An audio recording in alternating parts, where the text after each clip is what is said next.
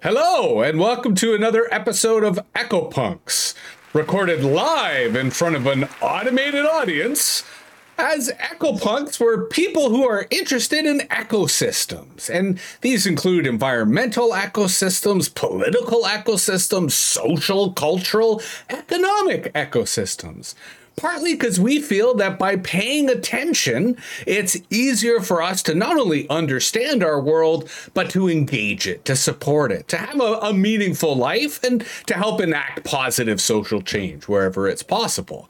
And as punks, well, we've got attitude. We're the types of people who think for ourselves, ask questions, and really try to understand not just the element of social change, but the larger philosophy, the larger politics, the larger culture in which it takes place. So, with these episodes, really, they're just conversations. We like to call them improvised conversations, and that they're relatively spontaneous. And today we have a very special guest who I'm going to allow uh, Chris Irwin, the producer of today's segment, to introduce. So, I really offered the kind of intro for consistency of the podcast, but really, Chris, you're hosting today. So, uh, why don't you take over and, and uh, introduce your guest, introduce why you felt, uh, and I I agree with you that this would be such a fantastic conversation, for it's us to have. a fantastic conversation. So Jess Vaillancourt of Bee You Creative Styles in Sandy Hill, Ottawa. Jeff, Jess, you realize that by association you're a punk. I hope you're okay with that. uh, with that as we as we start off here. no, so this is yeah. yes, no, absolutely, absolutely. So we will, and I think that this is a conversation about ecosystems. Jess, I'll, we'll sort of get into a little bit of sort of what what you're doing with Bee You Creative Styles, and I think we can talk about so the consignment and all that area too. In the conversations that you and I have had, I've I come back to the adage of of like thinking globally and acting locally, and I think that fits in. I think there's some really really neat ground to explore in terms of sort of like what you're actually doing. There's a community around you in Sandy Hill. I think it does tie into some pretty pretty big, pretty serious sort of environmental and social and economic issues and all that sort of stuff. But just to impose a teeny bit of structure on this improv improvised discussion, just can you back? I know this isn't your first location. Can you just kind of walk us through as much of an intro as you want? But I'm curious to sort of how we like how we got here. I'm always i think the history sort of informs where we go like the president sort of where we go from here. But is that a, is that a clear setup for you to sort of get going and just say describe a little bit of sort of like your journey to get here if that's okay? Yeah absolutely. Um so it was 2017 um, that I started working in a consignment store in my own neighborhood, not far from here, um, just over in New Edinburgh. Um, I had never worked in fashion. I had no idea what I was doing, but it was a really great experience because the owner there was really willing to tell me all about it. Um, and on a really like beginner level, tell me about all the brand names that there were out there. So I got a crash course on um, fashion. Um, so it started there, and that particular job didn't have much to do with the environment um, and sustainability, even though it was already trending that way a little bit with the secondhand market. That particular job was not really related. Um, so I just enjoyed the idea of being in this creative environment where, um, you know, old things were, were being, being valued and there were the really amazing designer pieces that I could see the value of. Um, and then I noticed this adorable little business for sale um, outside of Ottawa in Carp, where I had been a few times. Um, and the owner wanted to move on to other things and was selling her shop. Um, so I never imagined I would own a business and just immediately thought, this is something I want to do because I love my current job so much. And I've learned a lot about how to do it I think I could go out on my own. Was timing was perfect for my life. Yeah. I had two little kids who were just going to school, and I had more time and wanted to regain some of that independence. Um, and so I bought the business and uh, started commuting from where I was, half an hour or more every day, um, out to Carp. In this little town just to see if I could hack it as a business owner. Um, and there too was a, a nice sense of community. We thought at the time that I might, we might move to the country. I grew up out in the country, the little, you know, wild child, and I loved it. And I thought, oh, that would be great. I maybe we'll go and my kids can run around in the woods, in the woods. and um, that never happened. Uh, but we did uh, have a nice time being in a tiny little rural town. Um, and I built a really strong, that was amazing to me how quickly people flocked to this new little business there and were curious about what I was doing and the way I changed it from what the previous owner had done. And within a couple of months, I had like 300 clients. And I, I was amazed. I thought, there's no way the existing clients had to have been the maximum for carp. Um, so i think people are really drawn to the idea of this business where they can contribute. Me, um, and i enjoyed that but then of course yeah. No i was gonna i, I have a really bad habit of um, smiling and then people don't know why i'm smiling. Uh, so just oh. there's a there's a geographic connection. You've spoken very lovingly about sort of the country and carp. Just so you know for full disclosure jeanette murley and jesse are all is it my geography gets really weak is it it's not arnprior Almonte Almonte. And Almonte sort of is that in the greater carp area? They're outside of the down the road, down the road effectively. So there you go. So Jess, you didn't you didn't cool. know that had you had you slammed the areas outside of Ottawa, you wouldn't have made a lot of friends with our punks here. But thank you very much for speaking no, kindly. not to. Such an important part of sure. such an important part of the history of this store. Uh, um, and I I was about to say how how I would never have made it had I been in this location. Uh, in my opinion, I wouldn't have made it if I had been in this location during the pandemic. Sure. Um, my expenses are just much higher here. So, yeah. Because this is yes. So you're in your location since the uh, since the pandemic. Um, yes, and this is also I've all this full disclosure. I feel I have to bear all my. So my daughter Hannah has the has the good fortune of working with Jess and just uh, Hannah and I went to we had dinner in your location when it was a Spanish restaurant before you were there, and that was I think that was just as we were emerging from the pandemic. So there's a whole lot of small history going on here. Um, so this is just to pick up on that point. Uh, I think that when you talk about the consignment business and you you you spoke about that before, one of the things that occurred to me is you were saying sort of the pass off from your previous boss, if I understood correctly. I think that you'll confirm this with me you have to have once you have like a really deep understanding of something you can actually explain it quite simply.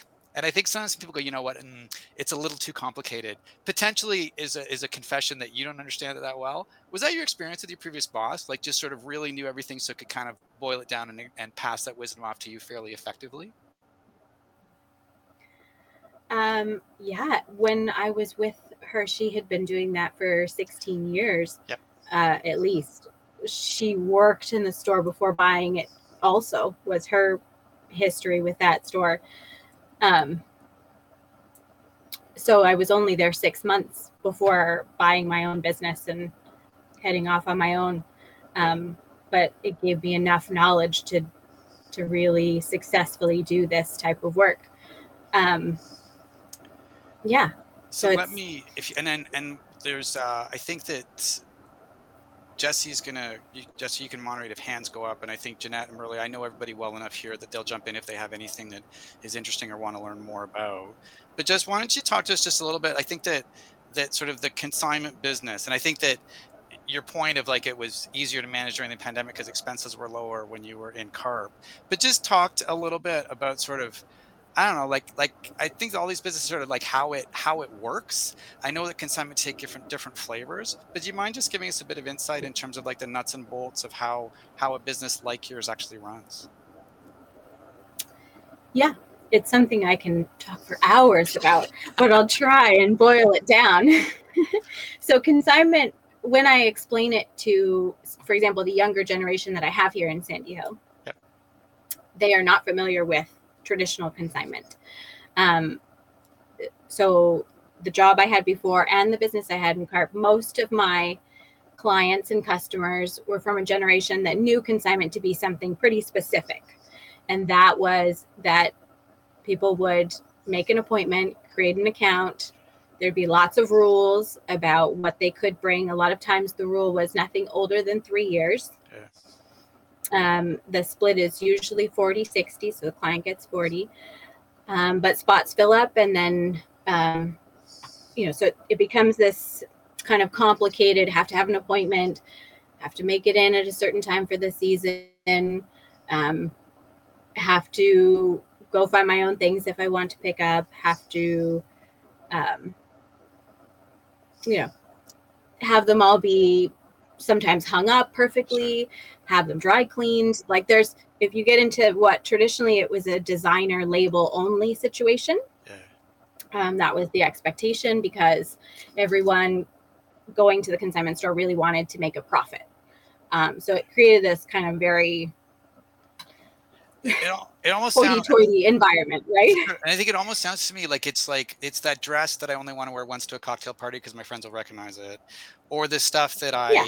was given to me and I don't like, or I outgrew. So there's a very like sort of a a small sliver and almost a like a elite is not the right word, but it seems like it's that kind of closets that you're cleaning out. If that's if I've understood what you said correctly, Yeah. So not that there's anything wrong with yes, and but uh, uh, what I believe is that that is sort of dying out because there are so many people in the secondhand market and world now. Sure. Um, a lot of them I realized didn't even really know how consignment used to work. All these people selling clothes secondhand were not aware of what consignment really meant, um, which was kind of amazing to me because that's where I started. I was like, how can you not know that that's how it's been going for generations? Um, but then once I realized all of that, I wanted to combine everything that I understood about resellers and markets and thrifting and vintage with what I understood about consignment.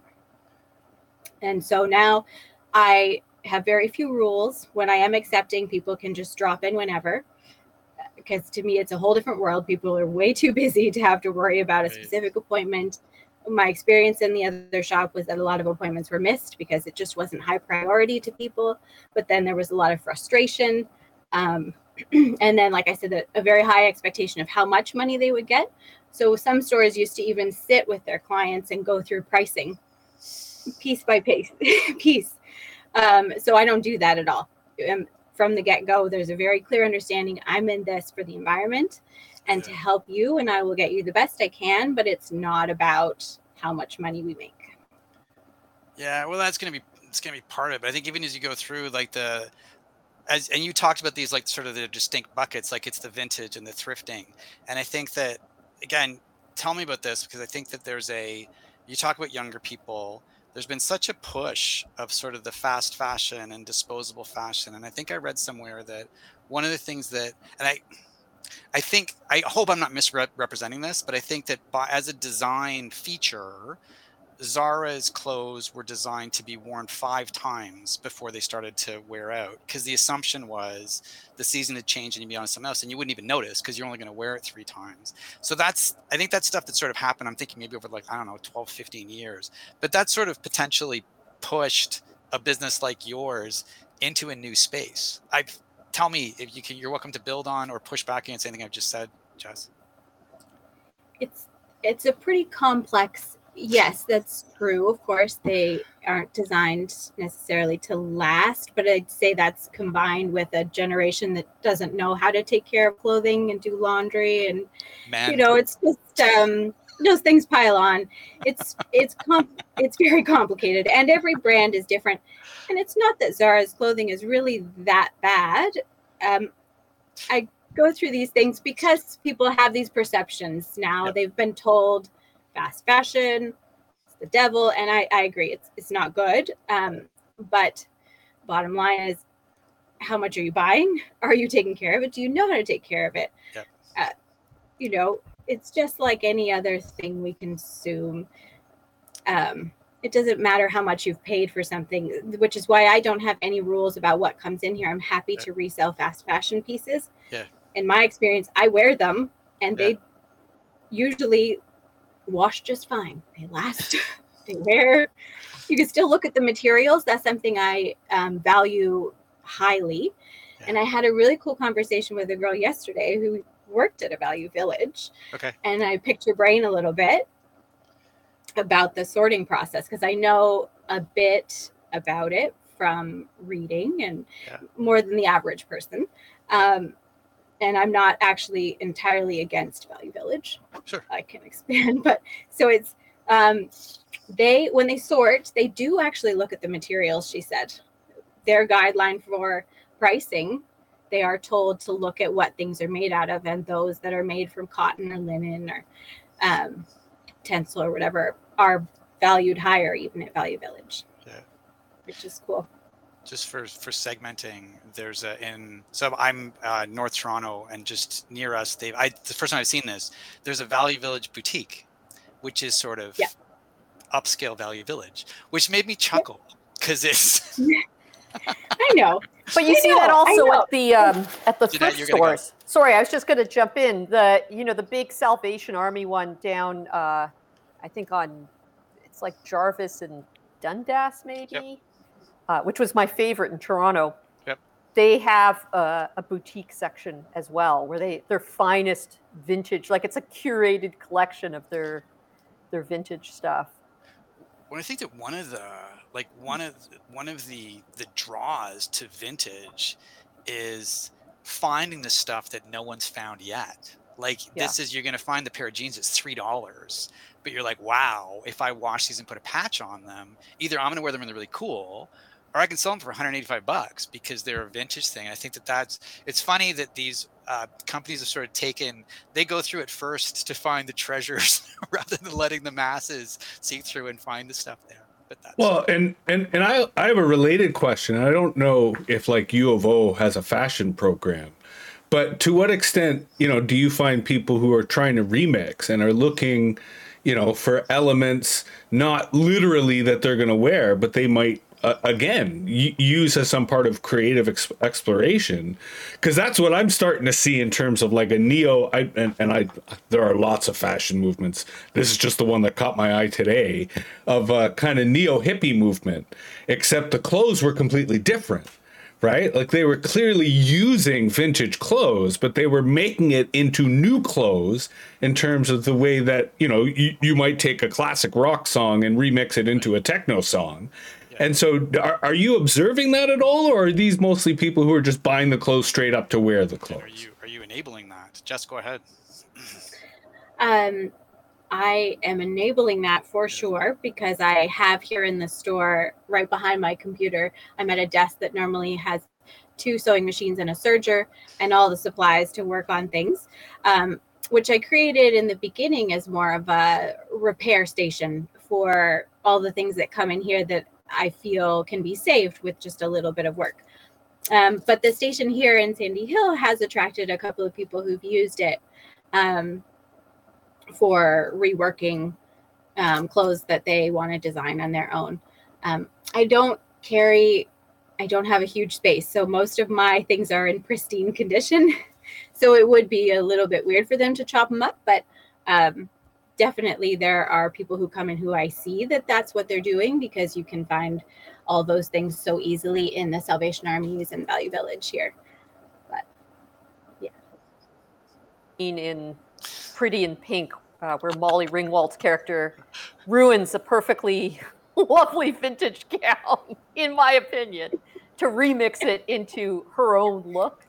Uh, but uh, so there is a precedent for sure for yeah yeah i was a big fan. Right around the time i started was when um, girl boss was big with sophia amoruso um, and it was all over netflix. So there's a big part of that story where she wanted to chop everything well she did it's a real life story obviously. She she chopped things up and sold them on ebay and that Yeah. was kind of the beginning of that There's, there's always a destructive element to art, right? That's the whatever creative destruction or whatever they uh, whatever they call it. Um, Jess, I'm just in the spirit of sort of ecosystems here. I'm um, this is last I think it was earlier this year. No, obviously last year. Um, there was a there's a big vintage store or vintage show in Toronto, and we went and there was a group. There was a there was three young women who had built a business. I I can't remember their name, but you may know them, and they built they made really cool bags out of old varsity sweatshirts. And I'm assuming that they probably got a deal on stuff that the, the, the school had changed their colors or changed their logos. And they were really, really cool. They didn't look yeah. neo hippie. They looked really cool. And I'm assuming yeah. that there's a whole lot of different kind of makers or stuff that sort of plug into you. Describe a little bit. And I think I, I almost picture you in the retail space as being sort of a, I don't know, a platform almost for these people or, or, the potential for that. Talk to us a little bit about that if uh, if you can. Uh, yeah, I definitely um, sell locally made things right alongside all of the secondhand stuff. Um, environmentally speaking, it always made sense to me to make sure that those who were brave enough to make their own things and try and sell them had a platform at the store too. Um, so I have sold handmade bags over the years.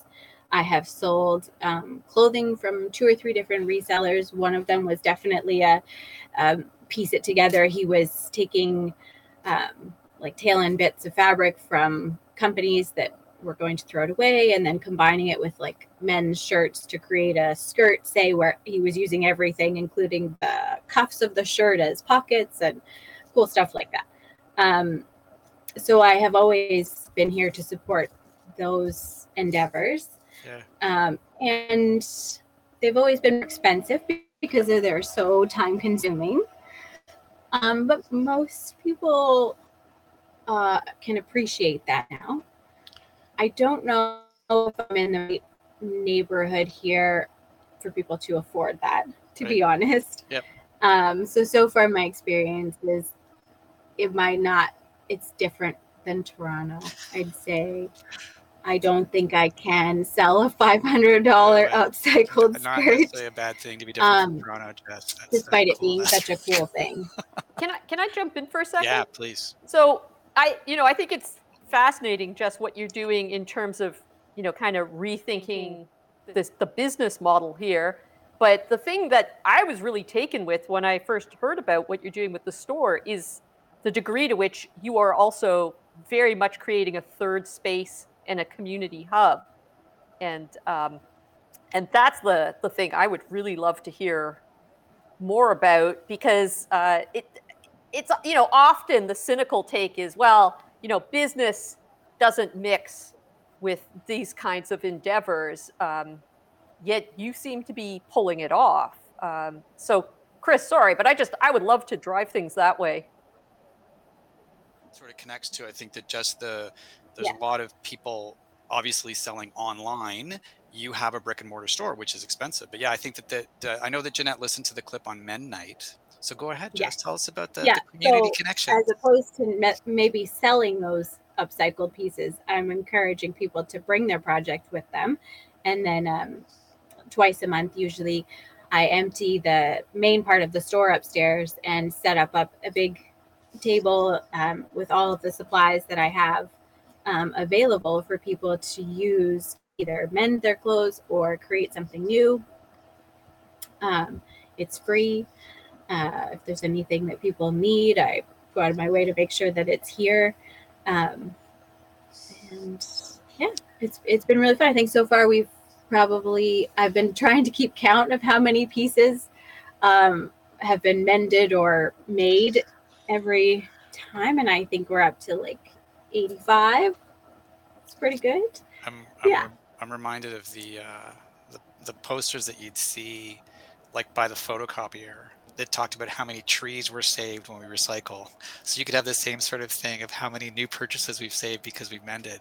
Just you, yeah. you, you made a list of sort of I think um, things that contribute to sort of wear and tear on clothes, and it was taking care of them and washing them. I'm assuming mending is one of those yeah. things that you're sort of reheating yeah. as a skill and probably telling people how to like how to thread a needle and what's fixable and how exactly. to do that. So most, I'd say most of the people who show up for Mend Night are pretty inexperienced and need help learning the basics. So it's not a class per se, but I'm there, and then a friend of mine, um, Stephanie, usually comes to help help sort of instruct and guide people in learning those basics. Um, but overall, I would say this this generation, your daughter included, um, are much braver in saying, "Okay, I'm just going to go for it. No problem. I could thread this needle, and uh, where do I stitch? How do I how do I work this sewing machine?" Um, and they'll just go for it. Um, Yeah. which is it's how I was, but I I know it wasn't. Usually, it was much more structured, and No. you learn the basics, and you follow the pattern, and you pin it Well, here, and Right. Yeah. And, and and to your point, I mean, do you think that's uh, and and maybe this is the wrong word, a, a maturation of the D, of the do-it-yourself culture? Because like I remember in the early days of DIY, to your point, we were weirdos. Like most people didn't think of doing it that way. It, it was still assumed that you would go right. And and so are are you seeing a kind of you know generational change or a cultural in which DIY becomes more normal or more accepted? Yes. Um, I mean, I, it sounds like you might all have children, but I, I know my children who are only 10 and 12 are spending a lot of time on Pinterest looking at all the things that they can make and are constantly trying to make things at home, everything from beauty products to sewing and beyond. Right on. Well, I think to, to go back to just what you were saying earlier, that there was there were real barriers to entry uh, in terms of sewing because it was so technically formidable, right? The idea that oh well, you need to achieve competence in all of these diverse areas, like just pattern making, is so daunting, right? And I mean, if we just put that aside for a second, even just any kind of basic tailoring you know, it's enough to put people off. Um, so I think it's really interesting that what you're describing is a just a kind of a totally different ethos, um, maybe a more adventurous spirit, you know, willingness to quote unquote fail, you know, to experiment, to just see what happens, um, rather than than this pressure to no, no, there's only one way to do this, and it requires all these steps, and you have to master every stage along the way. No, I'm Yeah. even when um, even when people have have the means to buy a new pair of pants, right? Maybe there's a there's an appetite to let out a hem or take a hem or, or do something. And I think that sometimes we we the the sort of back to sort of the cheap fast fashion thing. Like I don't need to wash this. I can buy another t-shirt for three dollars and it's going to look fine for three wears. And you get into that kind of almost the the disposable fashion thing. Um, Jess, it's like you're. I think you're you're a counter to that, and I think it's sort of like back to sort of just old school stuff, like like buy quality, take care of it, and it'll look good for years to come. Which I think, and you talked about sort of what what's resonating with young people and bringing people to your community. I'm assuming you're going to get a whole lot of that. That people are interested in that among all the other things that we've mentioned here uh, here this afternoon. Now, Murley- Absolutely. The other, oh, sorry. The other No, thing ahead, that Jess. I um, sort of specialize in is getting people to really try more interesting and unique pieces because I curate things that are quite different. Um, I've been told that even though I dress a bit conservative, um, I've been told that the things I sell, I have a reputation. If they need something that is kind of really offbeat or weird, this is where they'll find it. Um, so I get people outside their comfort zone to, to try different, a lot of different things. Um, because I carry everything from baby to, you know, things I think will appeal to a much older generation. So anything goes. Well, I am uh, very much a consumer of vintage clothing. This sweater is actually vintage, so to speak. Um, but I, what I've been thinking about is sort of the the fast fashion versus, you know, maybe functional fashion. And I think one of the benefits I do see with some vintage clothing, at least, is that it is a little more durable uh, and or you know functional.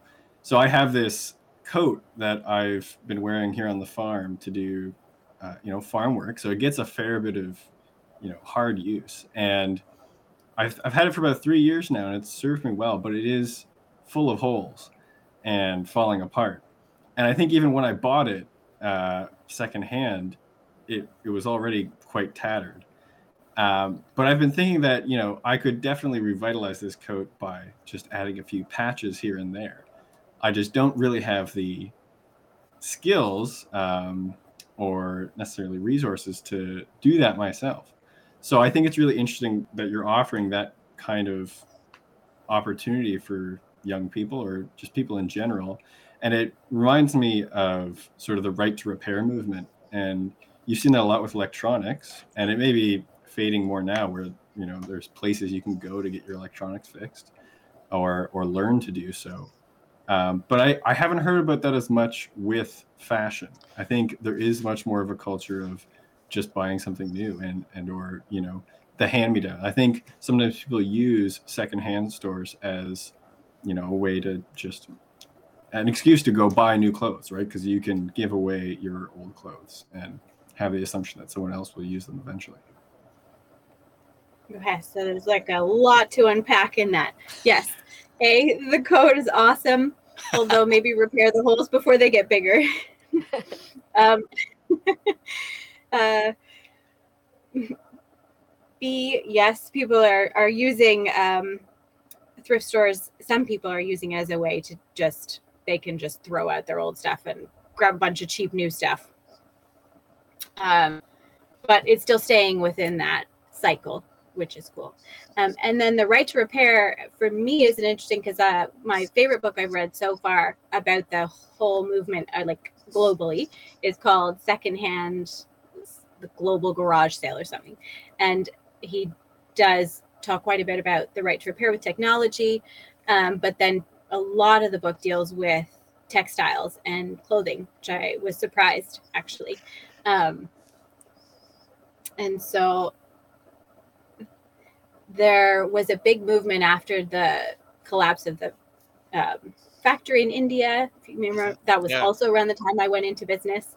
Yep. Um, so there was an organization that started called the Fashion Revolution, um, and they were fighting fast fashion as much as they could through social media um, and other ways too. A lot of events around the world, um, and then once that sort of faded a little bit, they switched to um, loved clothes last being their main hashtag where they were encouraging people to get together and do things like the mend night that i'm doing. So i'm not at all creating something new. I'm just doing here in ottawa what i already knew was a part of the next phase of the fashion revolution.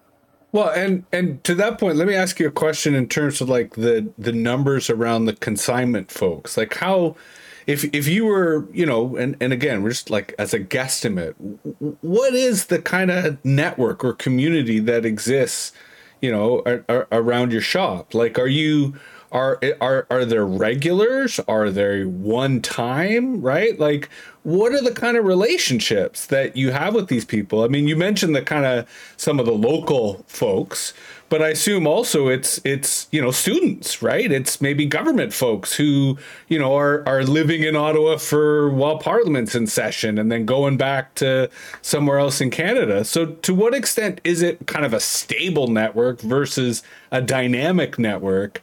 And and what is your conception of it? Like how do you imagine the the folks that you're dealing with or are they just the folks who just show up and you don't even you look more at the clothes rather than the people? Okay, so my memory for clothing is better than people, but I care so much about what I'm doing. I found that unlike any other job I'd had, in this job, I can really remember most people pretty well. And I have a lot of return customers who I have built strong relationships with, including people who have followed me here from Carp, Hmm. which was a real gamble because they tend to not want to come into the city. Mhm. Um, and I was amazed that many of them have made the trek out to see the new store, some of them multiple times. Um, so that was really amazing to know that they cared enough about what I was doing. Um, not just me personally, but I think the whole endeavor of running this secondhand store, that they were invested in seeing it succeed. And then here in Sandy Hill, I have quickly developed um, a lot of new relationships that I think will last also. Um, journalists who've helped me do other stories like the CBC um, interview about my Mend nights.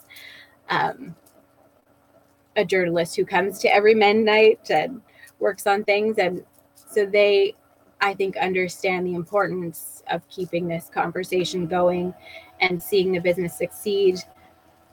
I would be happy if there were many more people doing what I do. There is so much stuff and so much clothing out there. Even if we stopped manufacturing, I would see more of these businesses as a plus. I cannot Yeah. possibly handle what comes in here. I also mentioned to you guys before this doing this that I can go from having someone who's very sweet and just brings me five lovely little things to someone who is just emptied like an entire house and will bring 10 garbage bags thinking that they're helping me, right? so, um, and I, you know, am just clear with them on I will deal with this as I go, and you'll get what I can in the next six months. After that, you know, I'll deal with this however. And then I work with a charity, so I, I obviously can't take all 10 bags. So I go through, and then the rest goes to a charity that I um, have had since the beginning. They're next to a food bank out uh, in Carp, and they give things away for free. Right on. Yeah. I, I have a follow up question. I, you know, Jess, I'm curious. We talked about how the the, the mending get-togethers, um, you know, are empowering in that they are sort of changing people's, uh, you know, it, it demystifies working with clothes or creating clothes. But I'm curious if you're also seeing that the activity of mending is changing uh, people's psychological relationship to clothes because I find, you know, one of the things that really shifted when people stopped making their own clothes was that um, suddenly it became about your body having to fit in whatever, you know, was available to you rather than the clothes being fitted to your body. So your body becomes the problem, right? In that mm-hmm. system, it's it's not oh this this shirt isn't right because it's it doesn't quite it's not quite tailored right to me. It's more I'm too fat or I'm too short or I'm too skinny or my waist isn't long enough or whatever because this piece of clothing that I pulled off a rack isn't sitting on my body correctly.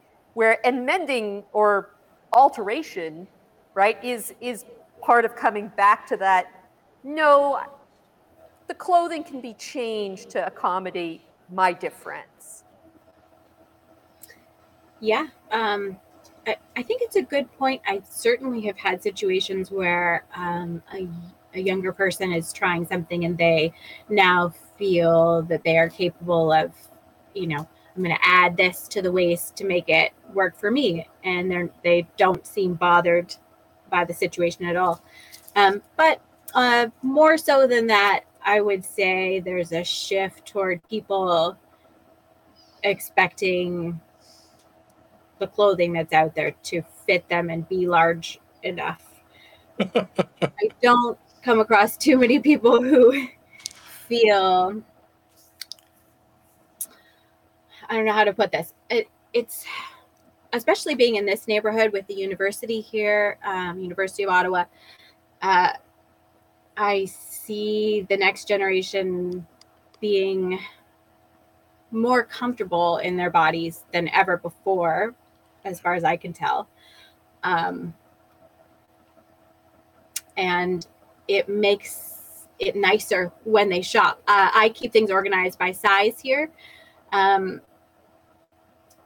and the younger generation doesn't seem to care what size they're looking at, right? They'll just go right through the whole rack, extra small to extra large. They really don't care, which is absolutely the best way to shop. Yeah. Um, it- it's not, it's the other generations that I notice have a real issue with the sizes the way that I have them.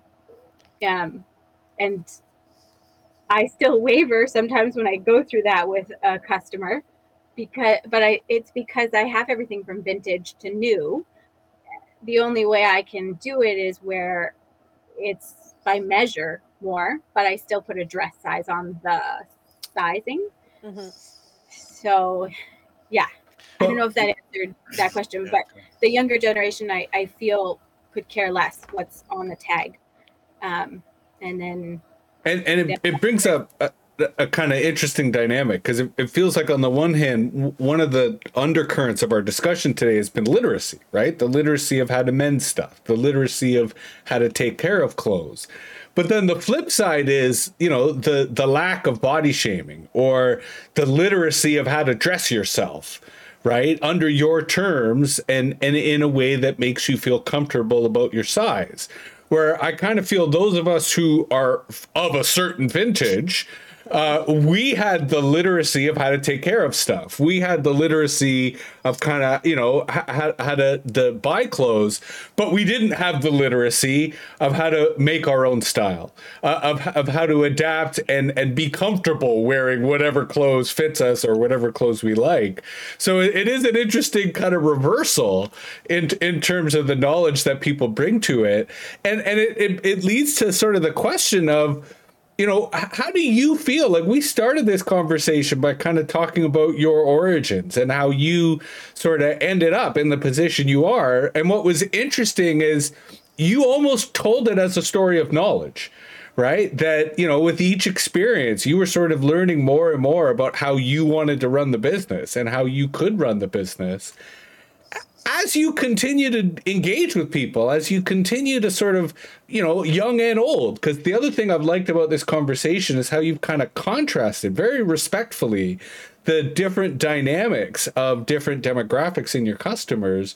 So, what kind of knowledge are you getting from this kind of experience, from this community experience? Because part of it's clearly a, a really smart understanding of fashion and, and of clothes but I assume it's also an understanding of the people who you're dealing with and and the way in which they're choosing stuff. So I'd, I'd love to hear any insights you have on kind of what you're seeing in, uh, through this lens that you're using in terms of you know a, a secondhand clothes and and and recycling fashion. Because I, I thought your point about if we stopped manufacturing clothes right now, we'd still be good. Like that to me is a really interesting policy idea, or you know, around there with stopping fossil fuels, right? Of of stopping us from producing so much stuff that just ends up in landfills. Sorry, I'm It happens. rambling. Go ahead. it could happen. Um, on a side note, they just announced that in, um, I think all of Europe, they have banned the destruction of um, of unused, unsold clothing, like from the larger companies, the way they used to chop things up so they couldn't be reused. That's no longer allowed in Europe. Not that it won't happen, but it's a big change. it's a big change. So uh, you know, big changes can can happen. Um, yes, I have uh, definitely been studying the way people shop secondhand for the six years I've been doing this, and um, I find it fascinating and uh, love it. Uh, But I very, very meaningfully chose this particular location as a place I wanted to be um, because I was able to be out in Carp for a while and to sort of formulate this idea. And through the pandemic was a huge part of it. I was forced into doing pop-up shops in various places in the city and uh, chose to do markets because it was where more like-minded people were during those times.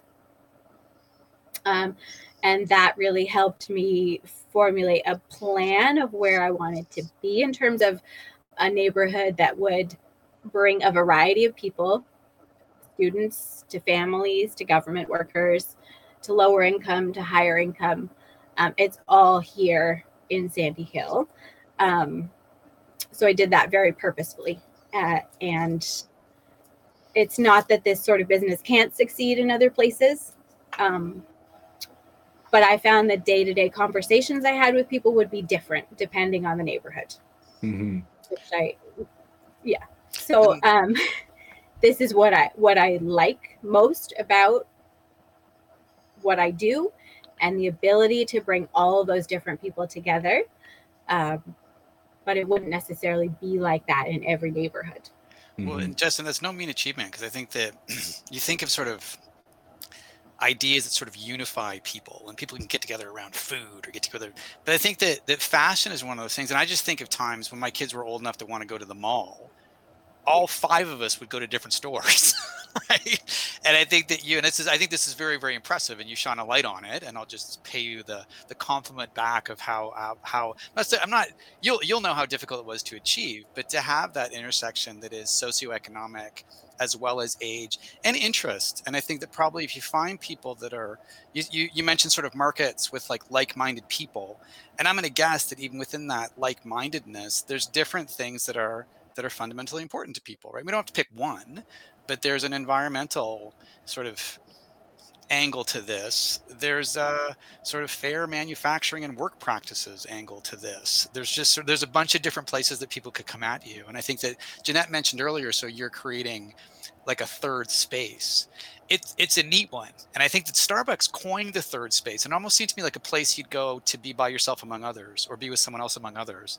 But it sounds like yours is a place to go and you can't like yeah, you're going to be connecting with other people, and you will have to let Murley know when to bring his coat in. It's Tuesdays, right? Is mend night? Yeah, right during a snowstorm tomorrow. But yes, uh, every other Tuesday. Yes. this is so. Just the only thing you sort of you sort of you've alluded to this a little bit, and I um, I really really like what you're doing because it seems to me that you are very very happy with where you are and also very happy if other people are doing it. And I think that this is often, I probably spent too much time in business schools where people just want to grow or they get really afraid of competition. And you have like a nice comfort there. With that said, any ideas like are is there is there anywhere you want to take this or you want things to to go and if you're totally cool with where you are that's totally cool but help me out if there's a little bit of if you can look into the crystal ball of what's coming up um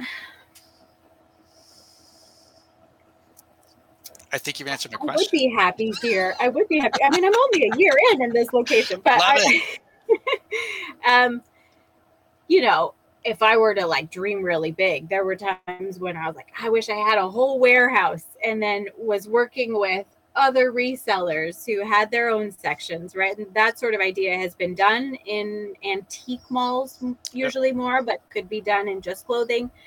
Um, but uh, I mean, I, know.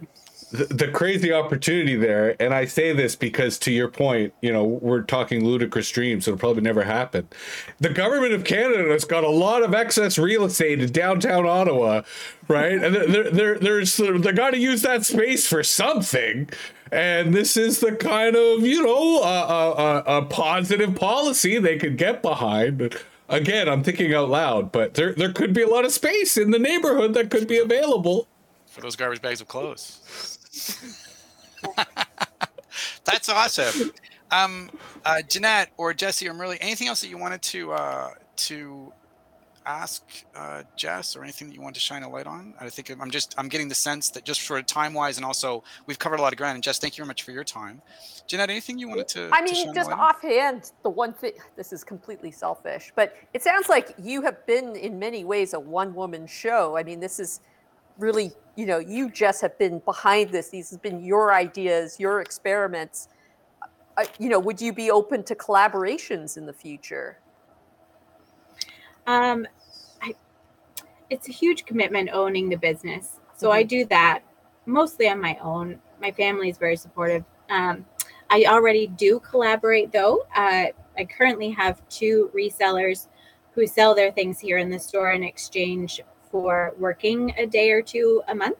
Mm-hmm. Um, and their things are fully branded as their reseller uh, logo and brand. Um, and, and, I'm conscious of the fact that we are kind of running out of time, but that's a fascinating idea to sort of use labor and their labor as part of the relationship. I mean, it, uh, very quickly, where did you get that idea, and do you think about expanding it? Because you know, especially given the students kind of in your neighborhood, it seems like a, a, a, really smart way to to make do with less, as it were. Um, yes, I will probably look for one or two more resellers to collaborate with. Um, they still have to be quite trusting because I like things to really flow here. So it's got to you know the price point has to be similar to what i do which doesn't always work because i'm a bit on the low end um, but yeah I, I definitely, I, I think there were so many resellers during the pandemic that if they want to keep going, they may need to find routes like this to keep their brand going because they can't devote as much time. Um, yeah, so I, I will continue to do that. And it's also not a, an original, that's sort of the way those antique malls usually work. They have a, a booth or a section that's theirs, and then they have to work um, the counter part of the time. Yeah. You'll see Murley on Tuesday, one one Tuesday with his with his jacket. And I think just one of your policies, if I understand correctly, is nothing is beyond repair. Yes. So I have said that. I would like to amend it just like maybe not your socks and underwear. Oh, Everything else. yes, Everything else. small print. Um, Jess, Yes. Thank you, thank you very much for uh, for the time. I've I've really enjoyed learning about this. I always enjoy the conversations with uh, with our friends here. You'll keep us posted, and you, I think I think Jesse. I hope I don't want to speak on behalf of the Eco Punks, but Jess is welcome back anytime to uh, to share stories or ask questions or participate in other discussions.